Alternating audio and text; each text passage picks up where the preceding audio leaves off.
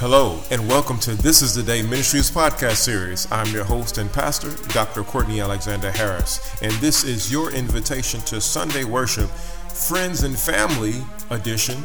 On December 4th at 10 a.m. We're located at 3400 Michigan Street in Hobart, Indiana. We'd love to have you come out and join us for prayer, praise and worship, fellowship, and time in the word of the Lord. Amen. Jesus said, You shall not live by bread alone, but by every word that proceedeth out of the mouth of God. And we are teaching you to live a life that is sold out for Christ. Amen. A, a life that is biblically centered and biblically based and biblically uh, founded on because all we do, we want to do it as unto the Lord. And how do we do that? By knowing how the Lord needs us to respond to the life that we are living in.